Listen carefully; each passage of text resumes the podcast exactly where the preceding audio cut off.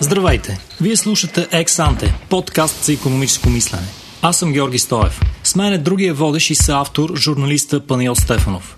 С този подкаст искаме да вдъхнем увереност, че всеки човек може да подобри решенията си чрез економическо мислене и да насърчим личната отговорност, без която не бихме могли да вземем живота си в свои ръце.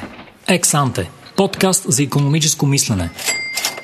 В днешния епизод на Ексанта ще си говорим за едно, по мое мнение, изкуствено противопоставяне, а именно това между артисти и предприемача, които според нас в подкаста имат много общо помежду си.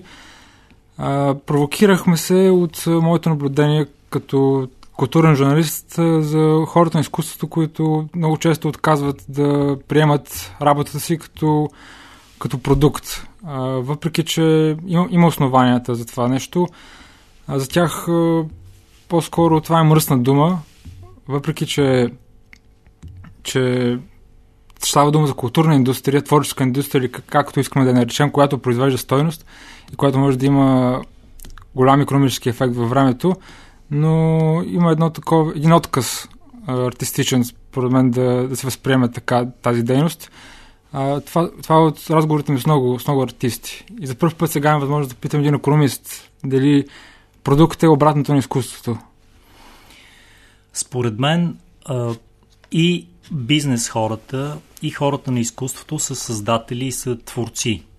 А, това, че не, не осъзнаваме какво творчество има в бизнеса и в, в предприемаческата дейност, е проблем. Това е нашето ограничено възприятие за економиката и за това какво се случва зад, зад колисите, зад завесата, когато се произвежда нещо, което си купуваш в супермаркета това, че ти не го виждаш, целият креативен процес, всичките опити, провали, а, безсънни нощи, в които са се прекроявали дизайни, стотици хиляди, може би, много прилича на, поне от моя гледна точка, на а, вълненията, които изпитва един човек на изкуството.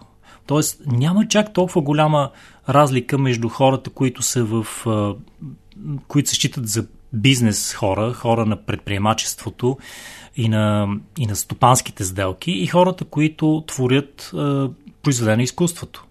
В този смисъл, ако ние се опитаме да малко повече да отворим нашето съзнание а, и за едните и за другите, и си представим предприемачите като творци, а творците като хора, които все пак произвеждат нещо, което подобрява света, ще видим колко, колко преплитане има между двете. Да, и всъщност и двете неща могат да бъдат управлявани по-умно, така че да, да, да не разчитаме на черен лебед, нещо, което случва извънредно и може да доведе до това да нашето изкуство, нашия продукт да пробие в световен план или обратното да отиде в девета глуха. Та, за културен менеджмент, за културно предприемачество, от тук тръгнахме в планирането на, на епизода но се натъкнахме на един проблем, именно за синонимизирането, поне в Европа, на думите култура и изкуство.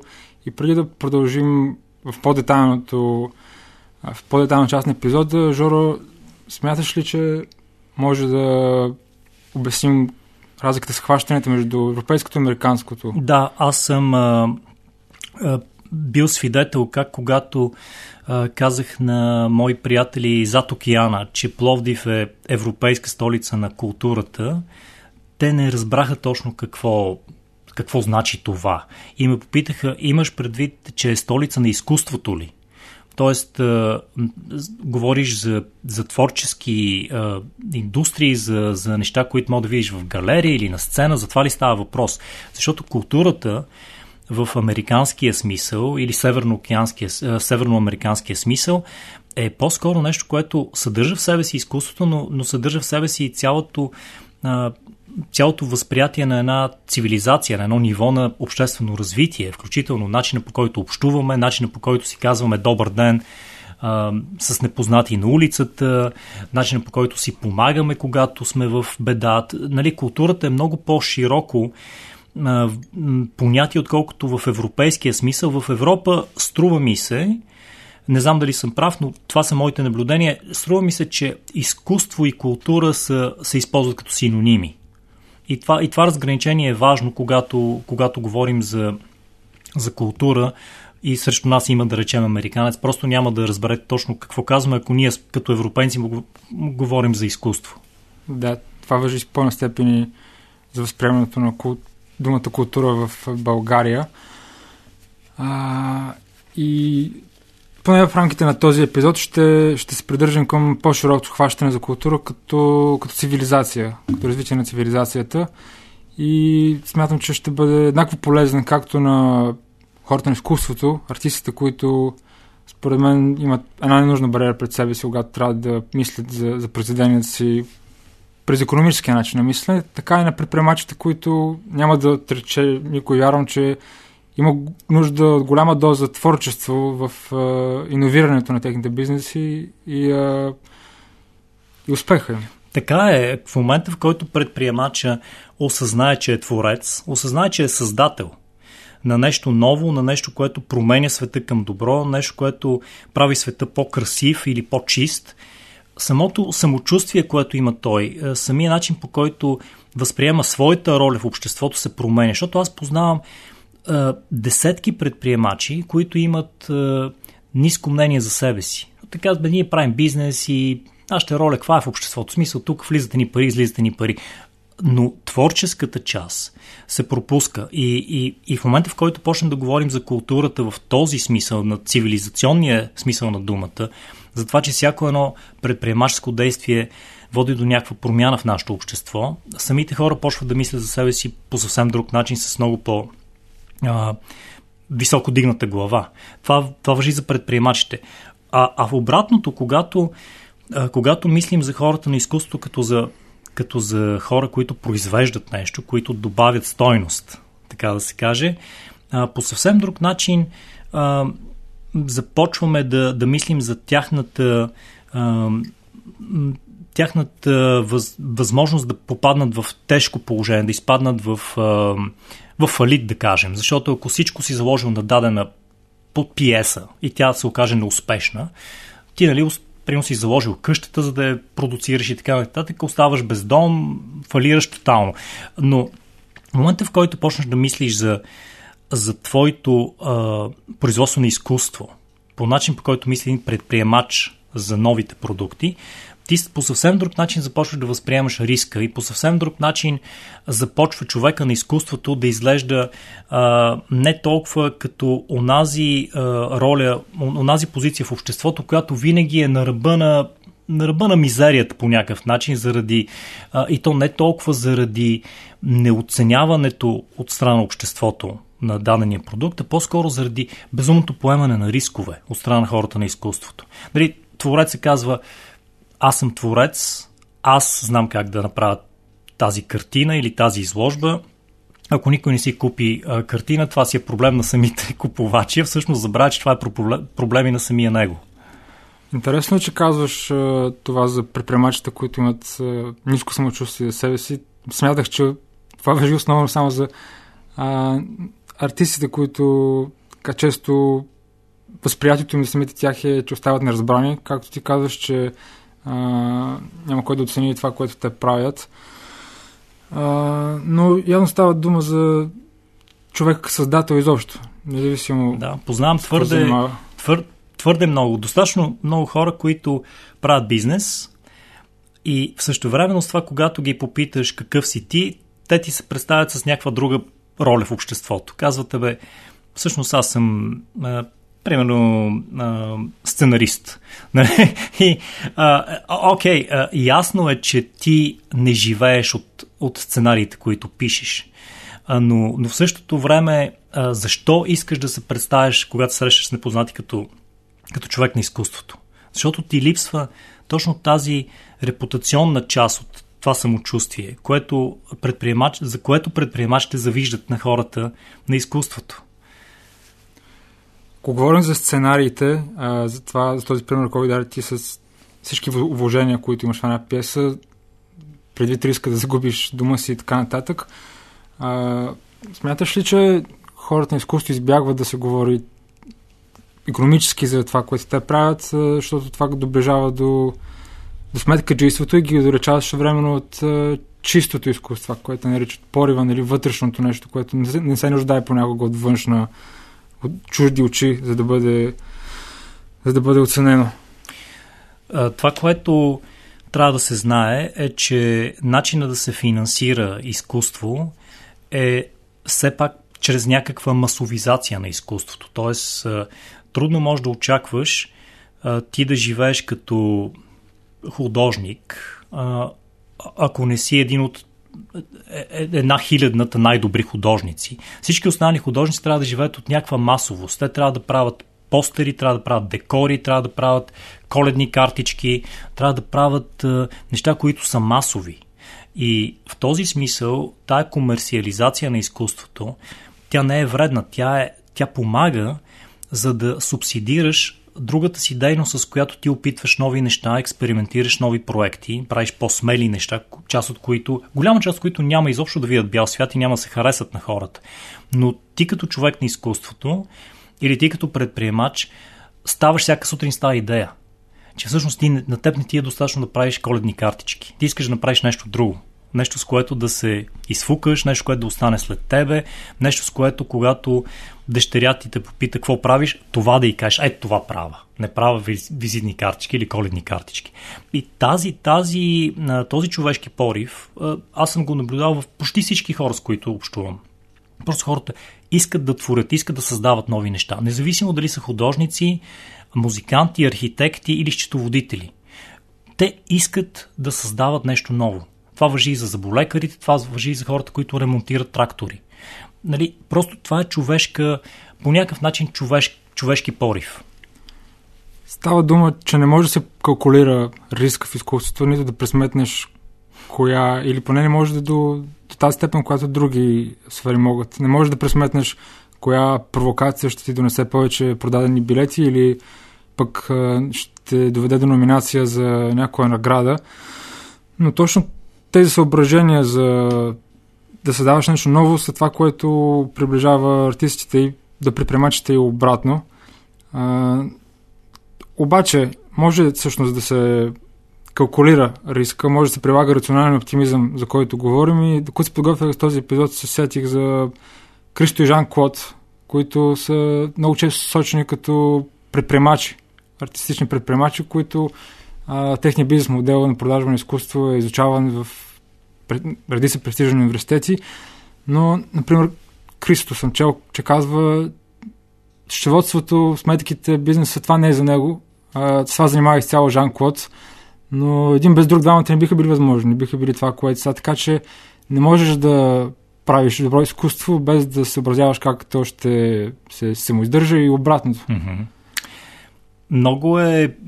и също време и двамата са олицетворени на ценностите, които и добродетелите, които предните епизоди обсъждахме като необходими за предприемача, като смелост, търпение, визия.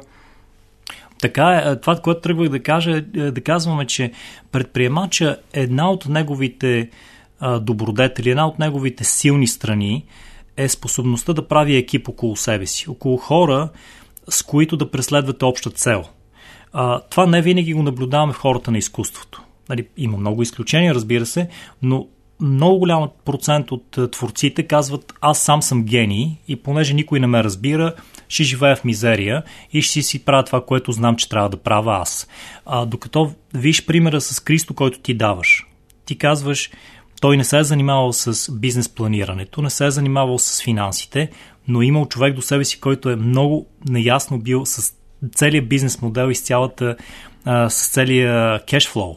Или какво се случва, какво влиза, какво излиза, за да не просто за да не фалират като семейство, а за да може да бъде успешен, за да може да бъде възможен следващия проект, на който да се радват милиони хора. Тоест, няма как да направиш тези а, хора а, способни да видят твоето изкуство, а, когато обличеш една сграда, да речеме, ако ти не мога да го финансираш това нещо. Нали, тоест, а, а, това, което Жан-Клод прави е всъщност фундаментално важно за, за, за артиста. Този бизнес, всъщност без него не може да имаш масо, масовото достояние на това изкуство.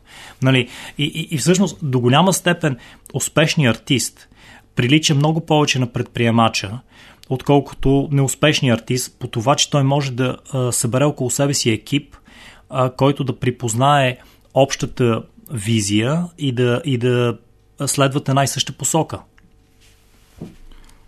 Казваш, че не може без бизнес частта, но тук изпреварваме малко нашия разговор да зададем въпроса кое е първото, кокошката или яйцето тук? А, сега ли да форим дума за това или да по-късно?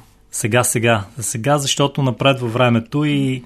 И да кажем, че всъщност, ако погледнем картата, историята на света, всички а, економически центрове така, в развитието на цивилизацията съвпадат с културните. А, ако вземем Флоренция, италианския ренесанс, ако вземем днес градове като Лондон, Париж, mm. нещо в българския контекст, ако погледнем към Плодив, което смятам, че е случаят с а, наследството, е. което имаме. Остава някакъв мит, според мен, е, че богатите градове раждат изкуство. Нали, Ренесанса е възможен, защото има економически прогрес, има търговия, има отваряне на Европа, има общ пазар. А всъщност пропускаме нещо друго, че самата економика, самата търговия е възможна, защото има, има култура в този по-широкия смисъл на, на цивилизацията. А, това, това някакси малко, малко го пренебрегваме, като, защото явно връзката е двупосочна. Явно е спирала, която се самоусилва. Изкуството и културата водят до по-голям економически растеж. Економически растеж позволява да има повече изкуство да се създава. А, но си позволих а, да направя малко изследване и открих отговора на този въпрос в книгата Sapiens на а, Ювал Ноа Харари, а, абсолютно популярен бестселър, преведена и на български. И, и тук се има донесъл, за да, за да цитирам една таблица. Тя не е под формата на някакъв текст, но а, когато се говори за когнитивната революция а, при Homo sapiens, а, се казва, че способността да предаваме по-голям обем информация в нашия свят, в нашия социум, води до а, способности, като това да планираме и да осъществяваме сложен набор от действия, като в случая даден пример с избягване на лъвове и лов на бизони. А, но след това тази способност да комуникираме, т.е. това, че развиваме език, развиваме култура, ни прави а, способни да не просто да споделяме по-голям обем от информация от наш, относно нашите социални отношения, но тя ни прави способни да създадем култура. Да, в една малка група, начало 100-150 човека а, са първите общности, но всъщност а, този, то, този извод на Харари а, ни казва, че културата е фундаментално важна за да се развие економически и търговски отношения. Тоест, в известен смисъл, аз тук съм склонен да кажа, че културата предхожда економическото развитие в фундаментален а, а, когнитивен аспект. А, и това мисля, че противоречи на теориите, които казват, че изкуството ще се роди там, където има економика, където има богатство. Защото иначе няма да има богати хора, които да си поръчат а, картини, грубо казано. Но вижте, а, изкуството е възникнало още преди да има богатство. Нали, това, това трябва някакси да го, а, да го отбележим с, с а, дебел шрифт. Възникнало е точно така, но днеска, може би, днеска може в обобщение може да кажем, че нито економическо развитие може без културното, нито обратното, а двете заедно се превръщат в един извор на цивилизация, какъвто, без който не може обществото ни днеска. И че границата, която поставих в началото между артиста и предприемач, всъщност е излишно става дума за създатели в двата, в двата случая. И точно, точно това при прокритие отглежда тези създатели. Така е. и когато имаме географско място, което има процъфтяваща економика и бомтяща култура, всъщност имаме една самозасилваща се гравитация за още повече от двете. А, някакси това, това е рецептата за, за просперитет на едно, на едно общество. Но пак, нека да кажем, нека да го повторим, ако трябва, културата тук е разглеждаме в много по-широк смисъл, не само изкуство. А, ние го разглеждаме, раз, като казваме култура, по-скоро използваме американския смисъл на култура, включително говорим за доверие между хората, правила на поведение, търговски сделки, ако искате, а, спазване на договори и така нататък. Тоест, много широк контекст на това ние да бъдем цивилизовани хора и да живееме заедно в, в общество, в което в крайна сметка вървим напред, без, без да, да считаме, че някой ще ни навреди от другите в това общество. Широкия контекст, който економическото мислене може да послужи във всяко ниво, да. във всяка област на нашия живот. Мисля, че беше интересен епизод. Надявам се и на теб ти се е сторил така. Свърх, свърх интересен. може да го продължим. До нови срещи!